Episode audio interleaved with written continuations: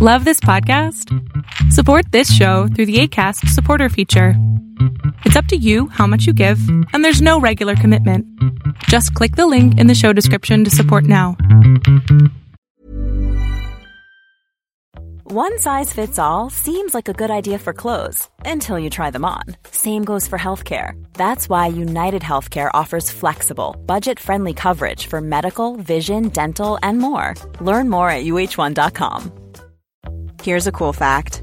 A crocodile can't stick out its tongue. Another cool fact, you can get short-term health insurance for a month or just under a year in some states. UnitedHealthcare short-term insurance plans are designed for people who are between jobs, coming off their parents' plan, or turning a side hustle into a full-time gig. Underwritten by Golden Rule Insurance Company, they offer flexible, budget-friendly coverage with access to a nationwide network of doctors and hospitals. Get more cool facts about UnitedHealthcare short-term plans at uh1.com.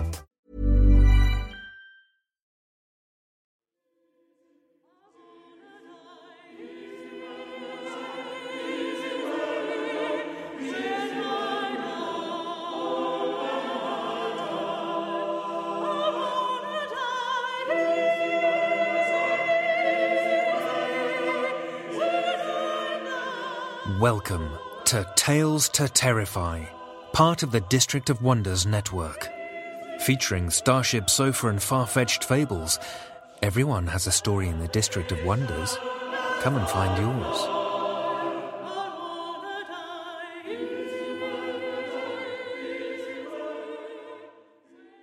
Good evening, children of the night. Not who you were expecting, am I?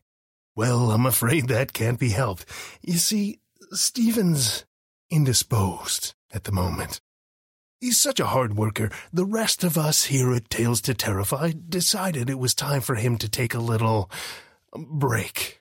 Get some R&R for a couple of weeks. So your host for this week is me, Drew Sebastiani. I'm going to go out on a limb and guess that if I confessed to October being my favorite month of the year, I'd be in good company right now. It's the quintessential autumn month. The encroaching darkness and the colors and scents of the year decaying into winter. Halloween aside, it's not really surprising that it's the month of the year that brings out the spook in all of us. Personally, a good movie is one of my favorite ways to celebrate the time of year. I've already been to see It, which Stephen discussed last week. But I'm looking for your help here. I'm on the fence about Mother. On the one hand, the trailer. That retro vibe, the clear callbacks to some of the classics of horror. But on the other hand, I don't always enjoy horror movies or movies in general that try too hard to take themselves seriously. That are excessively cerebral or too hard to get anything out of in the end. Yeah, I'm looking at you, Prometheus. I'd love to get your take on it, though. Did you see it? Would you recommend it? If you've got a sec, let us know on Twitter or Facebook if you think it's worth checking out. I'd also be curious to hear if there's anything else you're looking forward to this scare season. There's a few that I'm cautiously optimistic about. The Groundhog's Day meets Final Destination vibe of Happy Death Day looks like it might actually be pretty fun. Maybe. And while I'm skeptical, I'd love for Jigsaw to recapture some of the real tension, suspense, and intelligence that made the original in the series so great. Is that really too much to ask? Although, let's be honest. If there is one movie sure to have you checking closets and hiding under covers, my bet's on My Little Pony. Oh, terrifying. Well, now that I've got you in the mood, time for some fiction. Sam Schreiber is a writer living in Brooklyn, New York. His work previously appeared in such markets as PodCastle, Analog Science Fiction and Fact, and Martian Migraine Press. He's also one of the hosts and editors of the speculative fiction podcast, The Kaleidocast, which features, among other things, short horror stories from such authors as Mike Allen, Nancy Hightower, and Tim Pratt. You can find Sam on Twitter at Azimandias and the Kaleidocast at Kaleidocast_NYC. You'll find both of those in the show notes. And now, children of the night, please join me for Sam Schreiber's Viscera.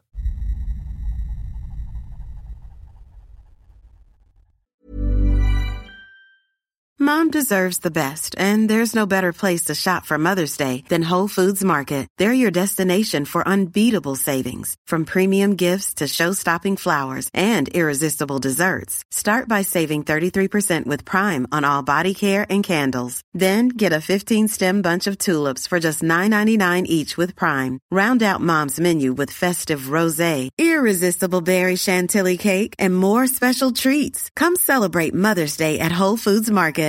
Mother's Day is around the corner. Find the perfect gift for the mom in your life with a stunning piece of jewelry from Blue Nile. From timeless pearls to dazzling gemstones, Blue Nile has something she'll adore. Need it fast? Most items can ship overnight. Plus, enjoy guaranteed free shipping and returns. Don't miss our special Mother's Day deals. Save big on the season's most beautiful trends. For a limited time, get up to 50% off by going to BlueNile.com.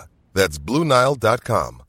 If you're looking for plump lips that last, you need to know about Juvederm lip fillers. With Juvederm Volbella XC and Juvederm Ultra XC, your lip look, whether it's subtle or bold, can last up to 1 full year with optimal treatment and no additional maintenance. Find a licensed specialist and see if it's right for you at Juvederm.com today. That's Juvederm.com. Add fullness to lips in adults over 21 with Juvederm Volbella XC or Juvederm Ultra XC. Do not use if you have severe allergies or a history of severe allergic reactions, or if you're allergic to lidocaine or the proteins used in Juvederm. Tell your doctor if you have a history of scarring or taking medicines that decrease the body's immune response or that can prolong bleeding. Common side effects include injection site redness, swelling, pain, tenderness, firmness, lumps, bumps, bruising, discoloration, or itching. As with all fillers, there's a rare risk of unintentional injection into a blood vessel, which can cause vision abnormalities, blindness, stroke, temporary scabs, or scarring. For full, important safety information, visit Juvederm.com.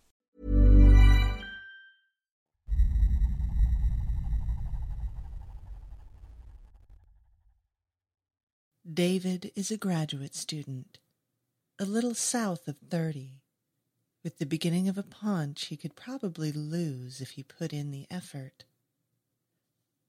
Brunch dates at Lexington Brass and cocktails on the Upper East Side probably aren't doing him any favors on that front. But I want to see if he'll turn into a pumpkin and run home to Williamsburg. It isn't until after he's kissed me that he asks if I don't need to work in the morning.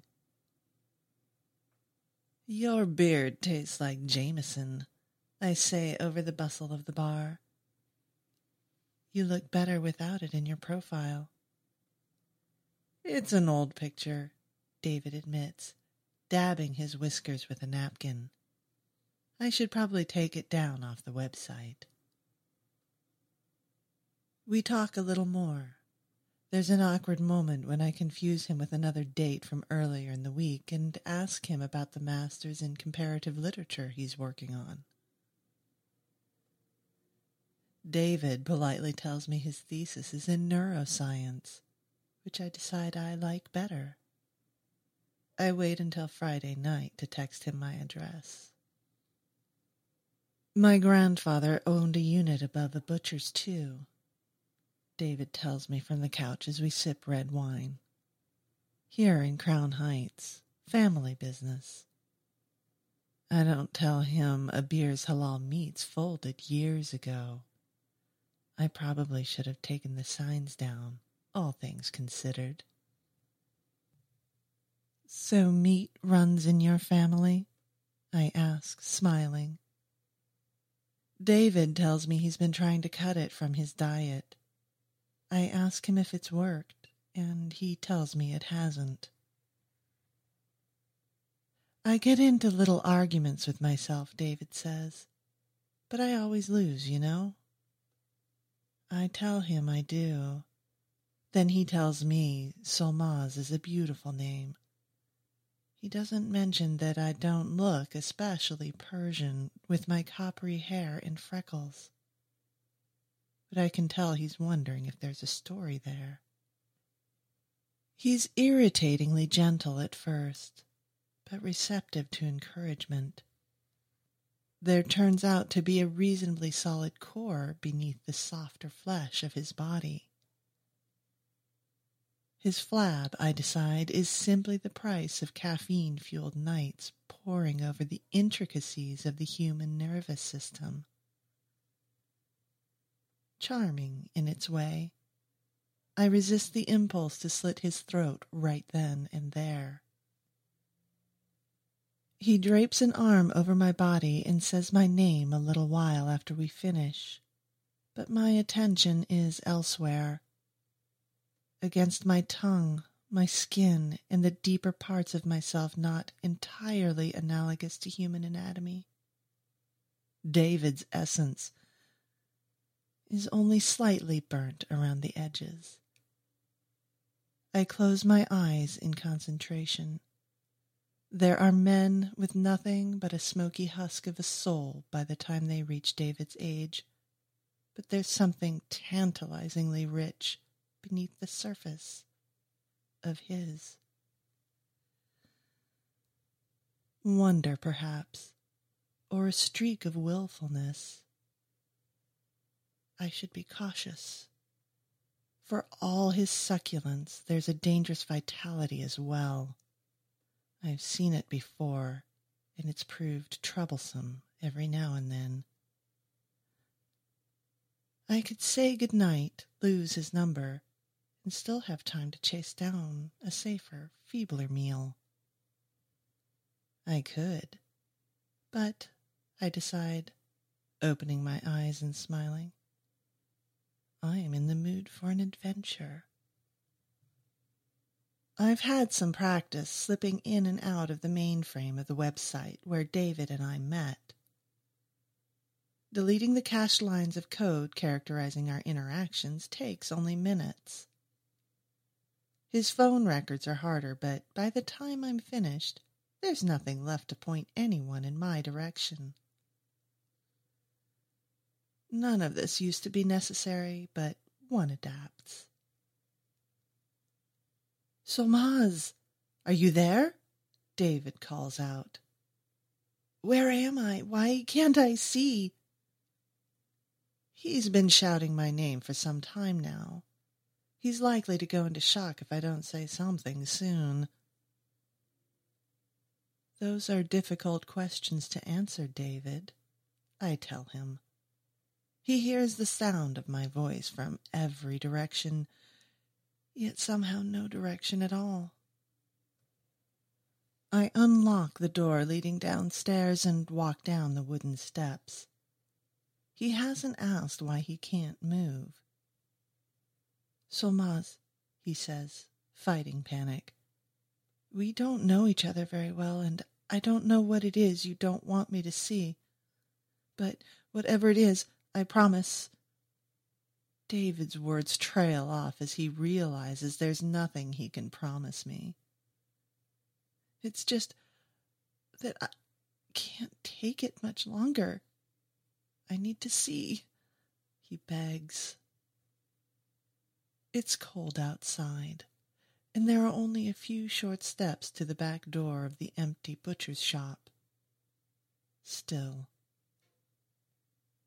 All right, David, I say. That's fair. I give David my sight, let him sense the night air on my skin, and hear the rustle of leaves in my ears. He isn't in any state to notice the long, straight hair against the nape of my neck, or the unfamiliar press of breasts and hips against my clothes, let alone other more fundamental differences. I'm sorry, I tell him. That's all you get for now. No! He shouts as I turn his world black again. David calls me a few unpleasant names as I walk through the butcher's shop. Nothing I haven't been called before, although there are a few creative variations on a theme. David, I cut him off mid-curse as I slide open the freezer door. There's something else I need you to see. Something about the tone of my voice robs him of his anger and replaces it with dread. I've changed my mind, he finally tells me. I don't need to see anything. Yes, you do. I'm going to show you. And then it's going to be a little while before we speak again. I allow David my sight. His scream throbs behind my eyes. Like a migraine. Words fail him, possibly because he realizes he no longer has lips or a tongue to form them. But his despair takes on a pitch all its own. I wish I had known just how much discomfort I could have inflicted on my own captor 70 years ago, when I'd been shown my own body hanging upside down in a grungy meat locker, my ankles pinned together with a metal hook. I would have never given him a moment's peace. I try to treat my meal's cadavers with more dignity, cleaning the incisions across their throats, laying their hands flat over their chests. It never does any good. Why? He finally demands, willing the fists he doesn't have to pound surfaces that aren't there. I've tried explaining it all before. How a soul torn from the body it was born into, a soul like mine, leaches away into the void. How taking up residence in a new body helps slow the leak down to a trickle. How that isn't enough. How I would burn away to nothing without the replenishing energies of new souls, shucked from their bodies like oysters. But there are disadvantages to that kind of honesty, and what David needs to hear is something more straightforward. I was hungry, I answer, then rub my temple as rage erupts inside my brain. I commute David's consciousness back into blackness and soundlessness. It's easier that way.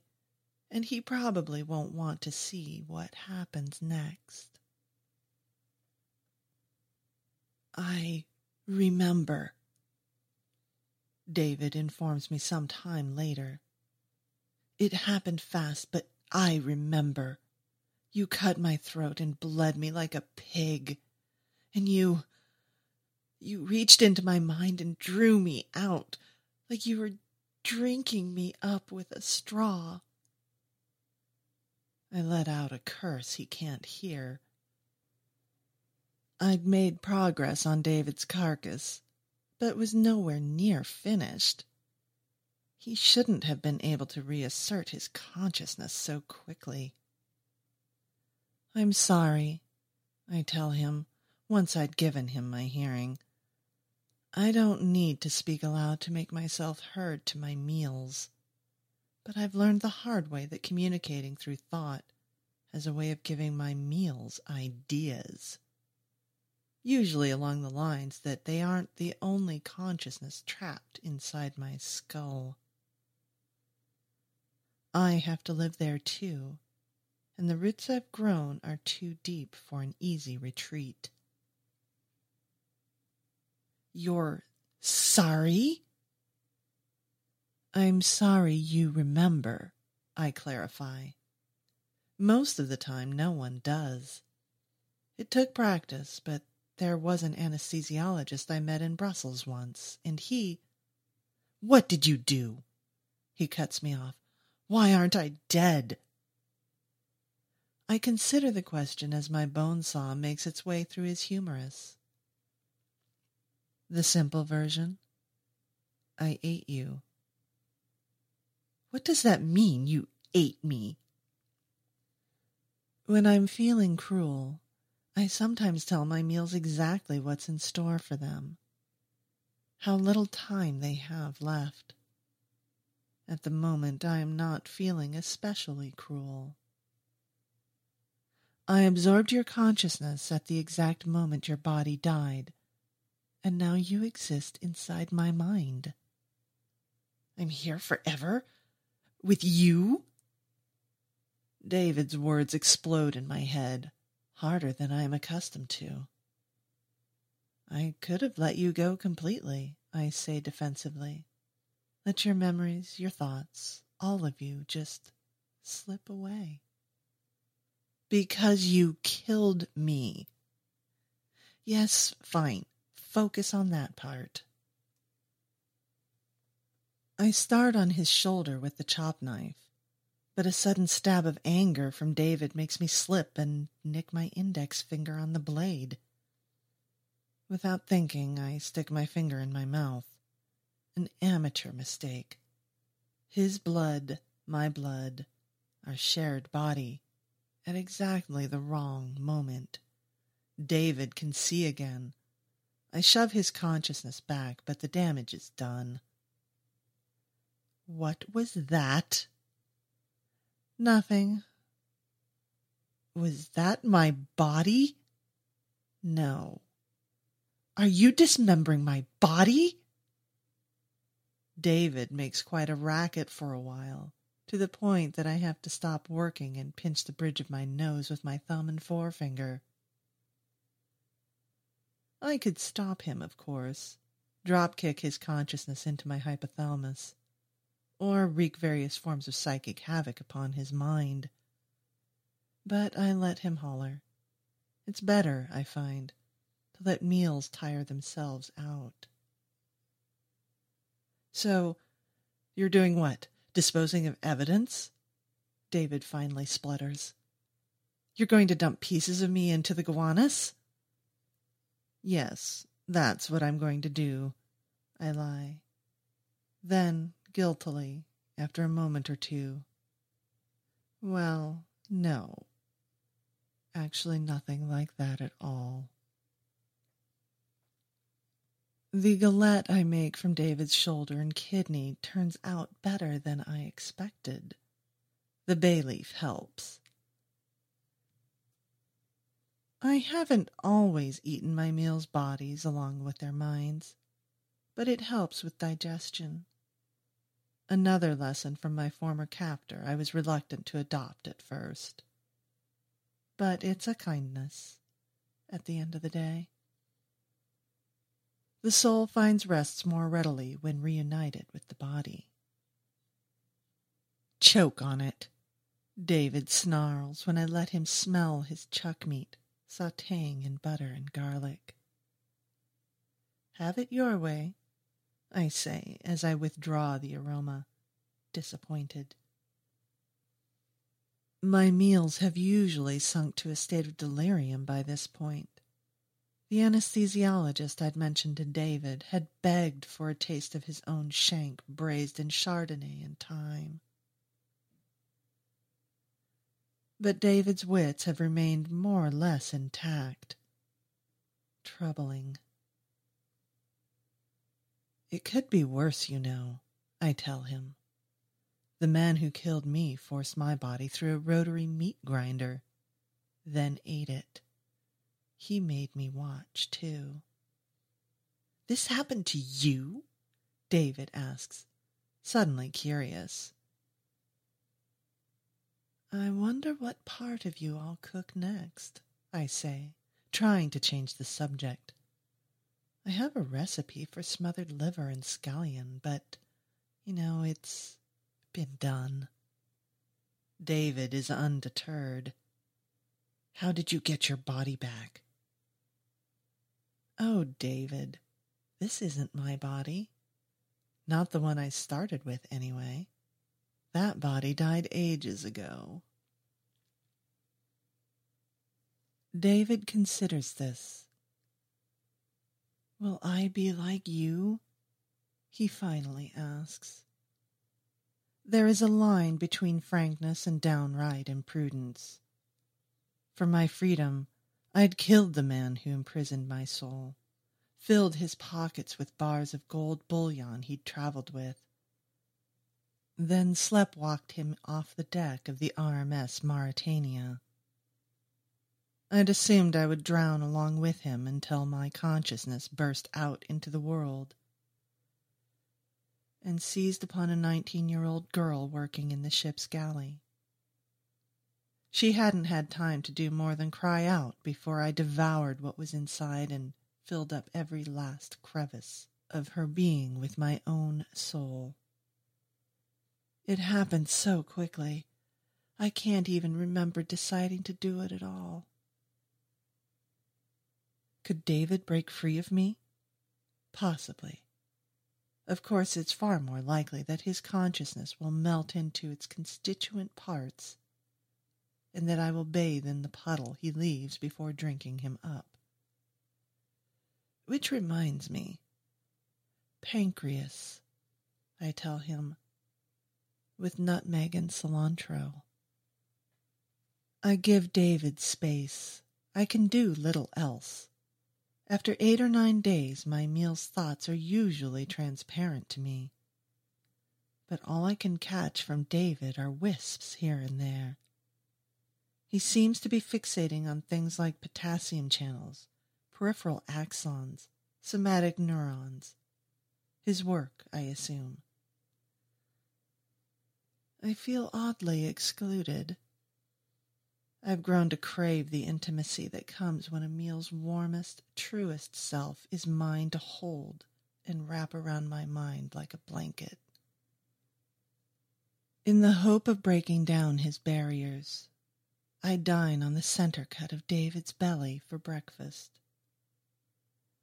Sausage lined with his intestines for lunch, and slabs of his back and buttocks for dinner. I finished the last of him within the week, but David's soul remains resolutely undigested. I am at a dinner party chatting with one of New York Post's food critics about Marcus Samuelson's newest restaurant, when she shouts my name and lunges for me.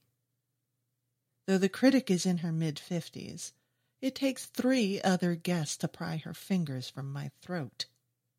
For their benefit, I make a show of coughing. "Didn't know I could do that, did you?" David says as the look of triumph vacates the woman's face and turns to bewilderment. "I do now," I tell David silently, smoothing my clothes and waving off the other guests. "Thank you for keeping me up to date on your progress." I keep my own thoughts guarded, in case David's learned to hear more than I mean him to. This changes everything. Even at the height of my own insurrection, I'd never been able to do what David had just done. That was a little more than troubling. "I think I'll do it again," David says, as the guests restrain the woman. "I wouldn't," I warn him. One of the other guests, or possibly our host, wrenches his head towards me, spewing obscenities and grabbing his own crotch hard.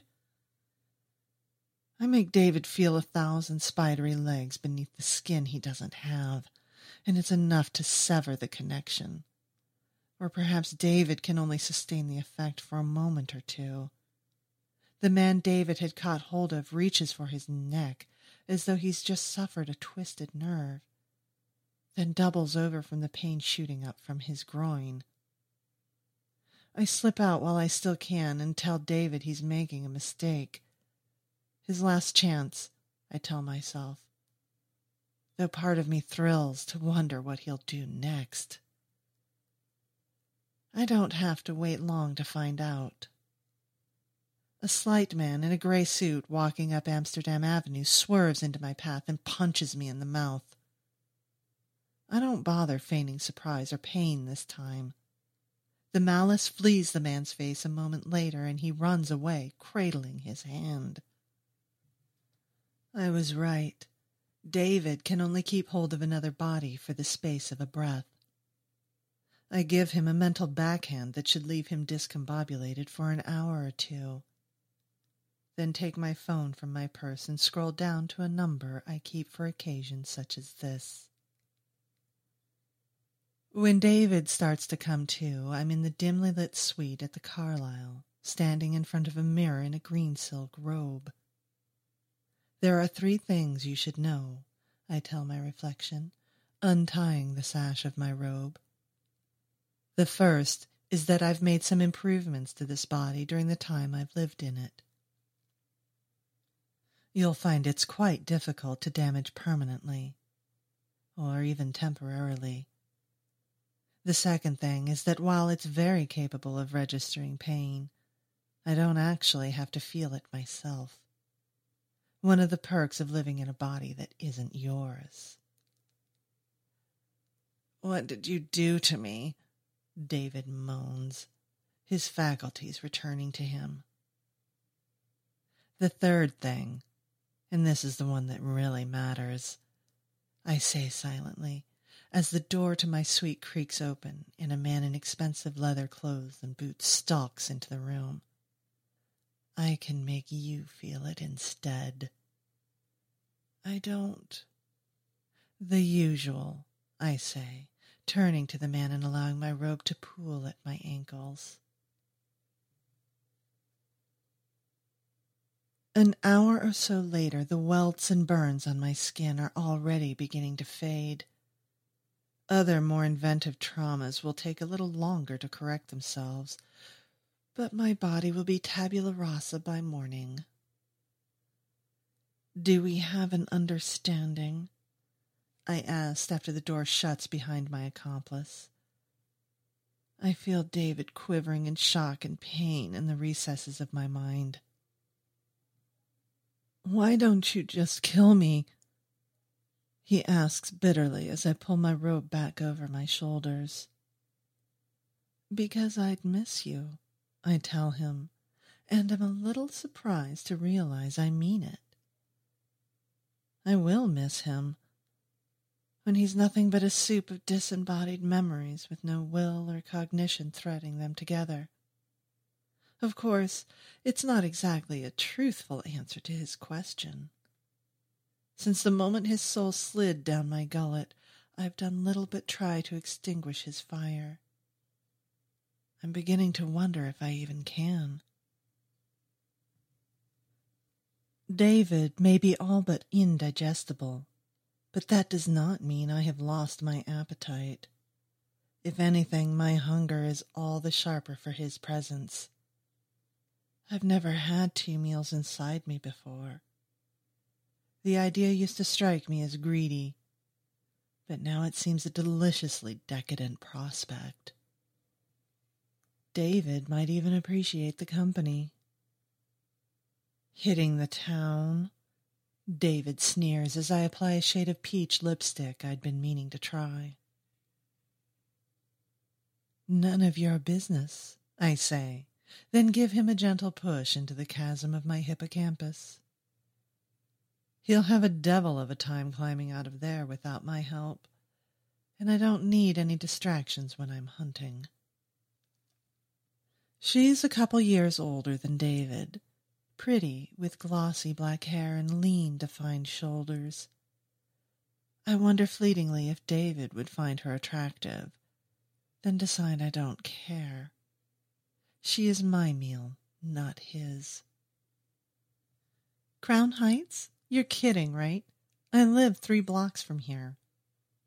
Andrea laughs when I suggest a car service back to Brooklyn from Henrietta Hudson, where I'd managed to peel her away from her friends, none of whom, I was more or less sure, had gotten too good a look at my face. "Of course you do," I say, kissing her on the mouth to mask my disappointment. Making love is an indispensable first step to a meal, but disposing of a body on unfamiliar premises was too great a risk. This isn't what I came for, but with any luck I'll lure her into the butcher's within the week, and there were less pleasant ways to pass the night. I'm lying with my face at Andrea's navel, when whiteness bursts from behind my eyes. David, I think, before the second blow comes, not from within, I realize belatedly. Andrea bashes me in the head with the heavy ceramic lamp from her nightstand a third time, connecting hard with my temple. "Heal from this," she snarls, hoisting the lamp above her head and swinging it down against my skull. The room goes dark as the lamp's electrical cord unplugs from the wall. Concussions I can deal with. A cracked skull is a different story. And that's exactly what I'll have if David continues his assault. I lob a double handful of pain and panic in his general direction, easily 10 times what I'd hit him with the night of the dinner party.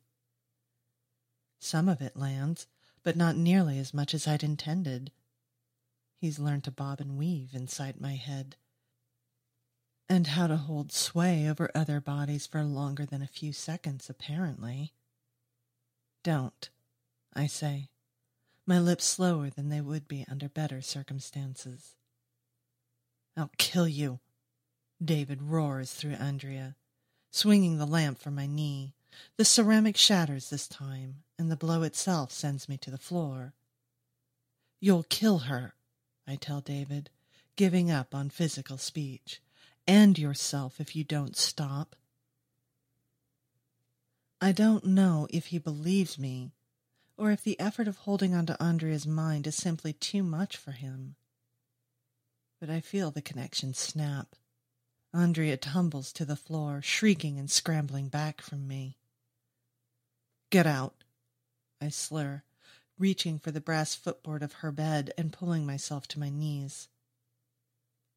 For a precious moment after Andrea slams the door to her apartment, I think my troubles have subsided, if only temporarily. Andrea might call the police, but I have a bigger problem on my hands, a problem that will require creativity and perhaps a certain degree of ruthlessness to solve. David must have living family, after all. That's when the real attack comes. "You've been throwing me around your brain for a while now," David says, his thoughts biting into mine. "I've gotten to know the neighborhood, and it just so happens I know what a cerebellum does." The left side of my body goes numb. The brass bed frame slips from my fingers and connects hard with my jaw as I collapse. I can ignore the most exquisite agonies with the proper preparation.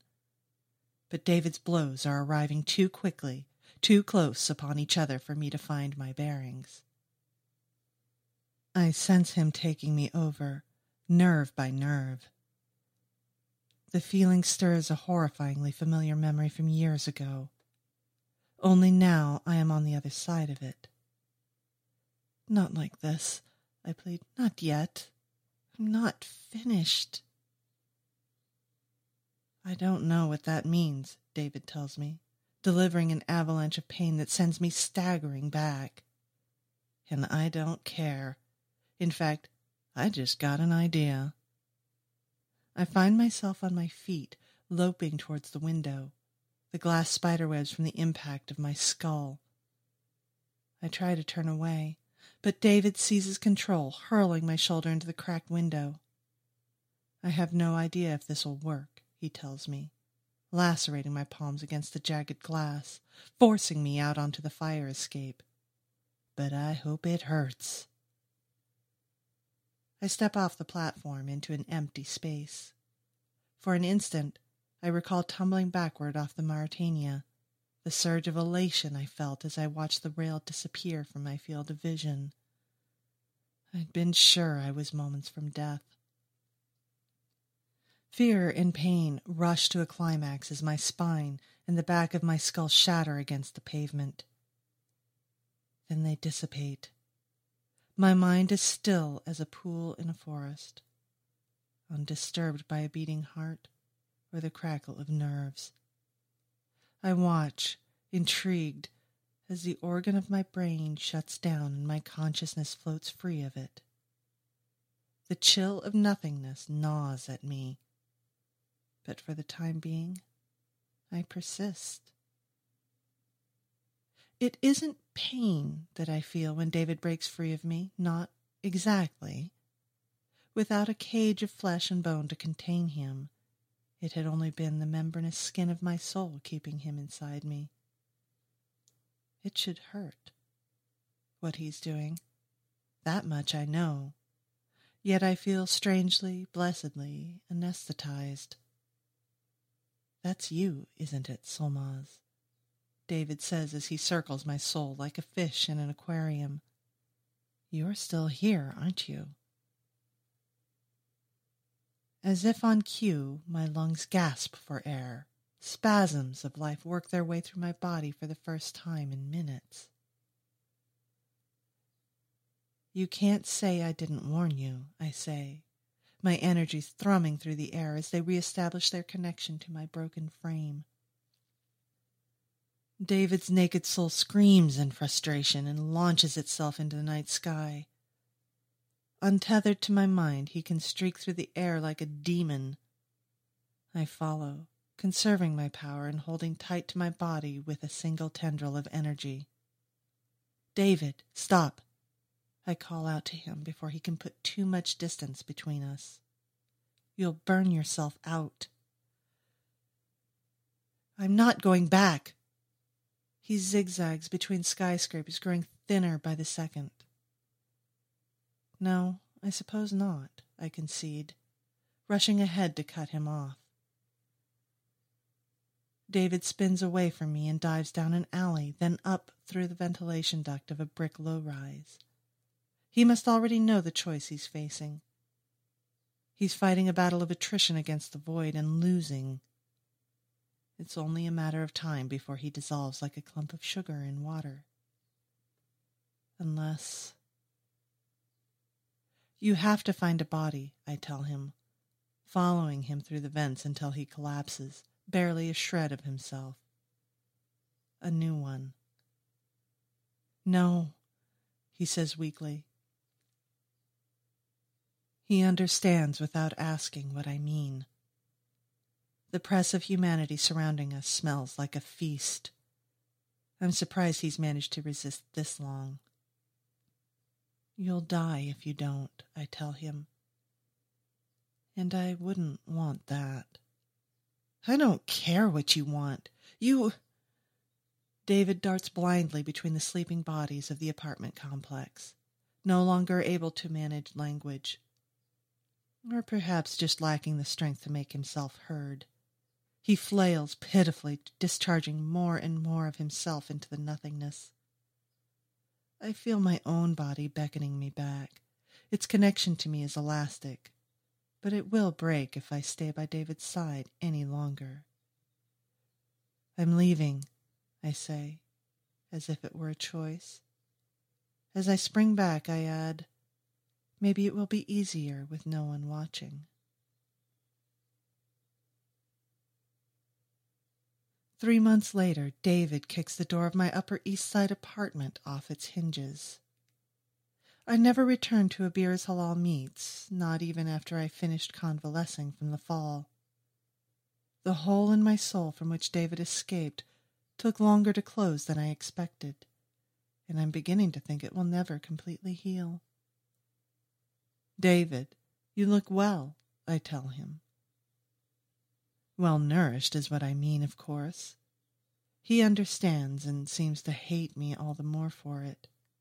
His body is lean and youthful and shimmers with power. He hasn't gone this long without a meal or three. Solmaz, he says coldly, you can go to hell. If you'd wanted this to be something like a fair fight, you should have found me sooner. I won't hold back. I warn him. I don't think he would be too difficult to handle. Not with the decades of experience I have over him. But I've underestimated David before. It's not a mistake I intend to repeat. I'm not looking for a fair fight, he says. He paces like a tiger through my living room, wandering away from the defensive position I've staked out. Answers, then? I sigh. What can I tell you? You know what I know. I don't believe that for a second, he growls. There are tricks I have up my sleeve that you haven't learned yet, I say. But what are we? What we do to survive? There's no better education than what I've already given you. David makes a rude noise, but says nothing. He looks, strangely enough, preoccupied. I cock my head, a thought occurring to me. You have someone in there with you now, haven't you? Shut up. You do. I nearly clap my hands together in glee. You'll be sure to give them my regards when they're conscious, won't you? Or are they listening now? I said shut up. David takes a menacing step in my direction, and I hold up my hands in mock surrender. None of my business. That's fair. But for what it's worth, I'm happy for you. I'd tell you to find your own territory, but we're not really hunting the same prey, are we? The despair that flits across David's face tells me everything I need to know. A disembodied soul can enter any body it needs to and reduce the previous inhabitant's soul to cinders. But a soul bound by flesh? No. David's already discovered that physical intimacy is unavoidable when husking a soul from its body. God only knew how many homeless men and junkies had paid the price for that bit of wisdom.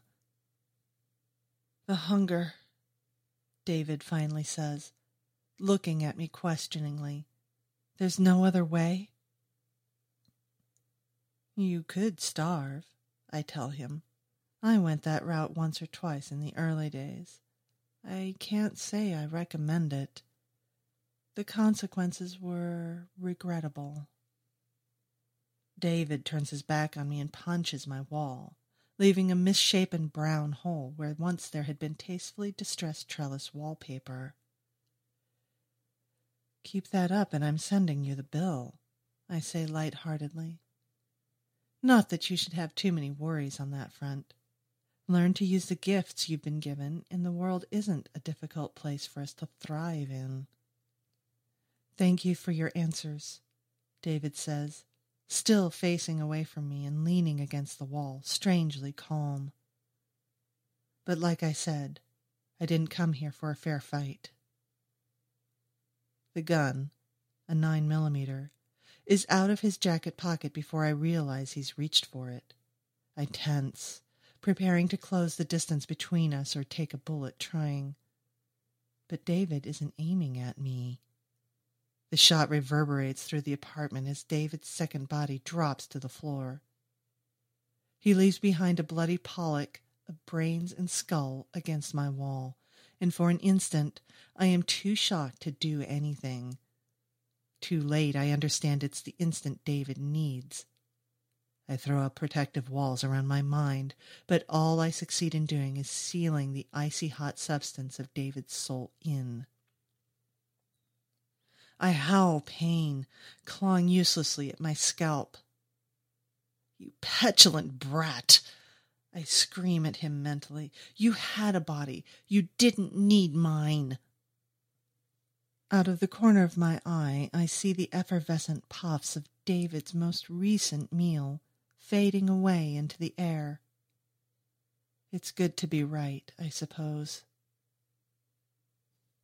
Is that what you think I'm doing, taking your body?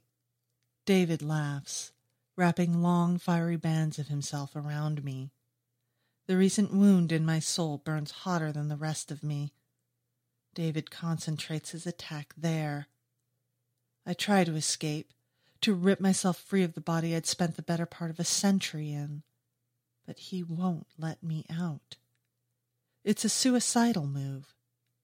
By the time he's finished with me, there'll be too little of David left to survive. Maybe that's the point. It doesn't matter. I don't have time to reason with him. I can throw David's stratagem back in his face. I crawl for the gun lying by his body. If he wants to fight soul to soul, I'll oblige him. The revolver clicks impotently. One round in the chamber. That was all David had brought. Inches of soft masking tape protect the metal handle. I shouldn't be surprised. He's a fast learner. I toss the gun aside and force myself to my feet, searching for something, anything I can use to crack open the shell of my skull and make an escape. David's burning away faster than ever before, but he'll take me with him. I only have seconds. And as quickly as it began, the attack ends. I breathe hard, shallow breaths, scanning the room with all my senses as David's soul beats a retreat. "Call it a stalemate," he says, whipping around the apartment in search of an exit. "You can keep your miserable life, and I'll go on with mine." I steady myself against the glass table in my living room before standing. My first thought is that I'll miss this place. But with a kicked-in door, a corpse, and a discharged firearm in my living room, I don't have much of a choice but to abandon it. "Stalemate," I say, finding my voice. "I call it a victory.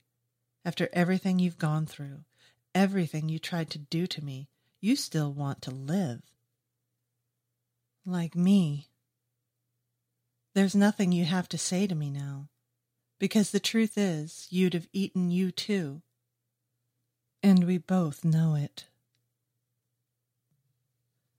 David's hatred is oven-hot against my skin, but brief as he rushes past me and through the unhinged door. No doubt moments away from tearing into a member of my co-op. One more reason to vacate the premises sooner rather than later. I don't imagine I'll see David anytime soon, though. He had one card to play, and he just played it. And no matter what face he's wearing, I'll see him coming. Good to know, in case I meet another of our kind someday. Another of our kind. Not for the first time, I contemplate the possibility that my predecessor is still alive, hiding behind unfamiliar eyes, perhaps even tracking my progress. It's been long enough that if he'd been after revenge, he would have taken it, or died trying. Perhaps he isn't interested in such things. Perhaps he feels for me what I feel for David. Amusement, affection, maybe just a modicum of respect. For the briefest of moments, I try to summon up sympathy for the man I left at the bottom of the sea. I try, and I fail. Maybe this is all inescapable. The devoured hating the devourer. Always and forever.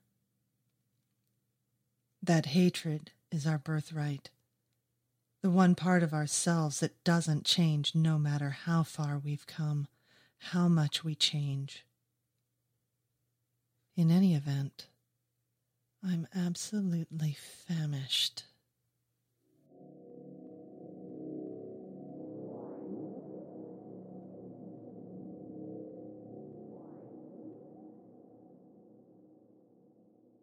That was Sam Schreiber's Viscera, as read by Josie Babin. Josie has a deep love for all things terror.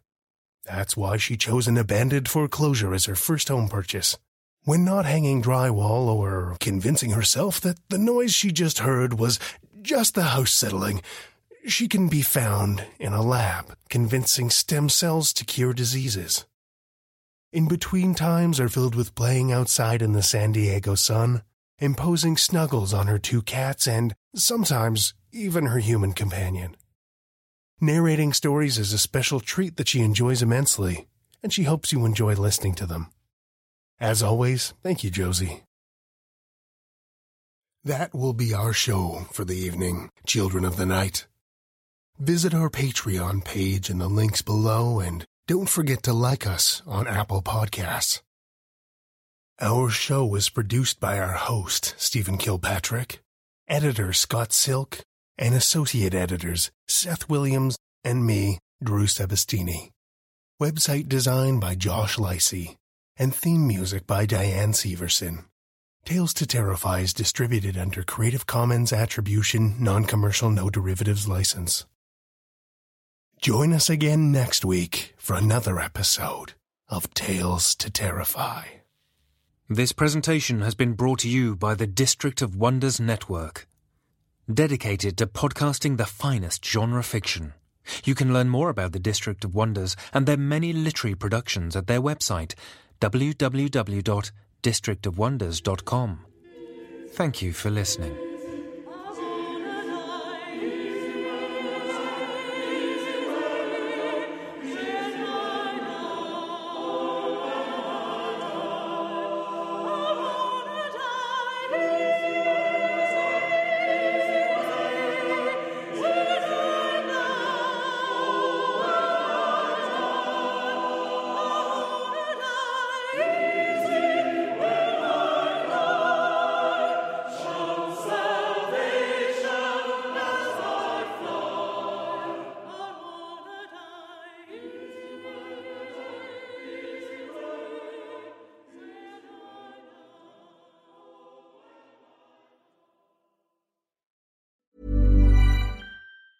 Mom deserves the best, and there's no better place to shop for Mother's Day than Whole Foods Market. They're your destination for unbeatable savings, from premium gifts to show-stopping flowers and irresistible desserts. Start by saving 33% with Prime on all body care and candles. Then get a 15-stem bunch of tulips for just $9.99 each with Prime. Round out Mom's menu with festive rosé, irresistible berry chantilly cake, and more special treats. Come celebrate Mother's Day at Whole Foods Market. Hey, it's Danny Pellegrino from Everything Iconic. Ready to upgrade your style game without blowing your budget? Check out Quince. They've got all the good stuff, shirts and polos, activewear, and fine leather goods, all at 50 to 80% less than other high-end brands. And the best part? They're all about safe, ethical, and responsible manufacturing. Get that luxury vibe without the luxury price tag.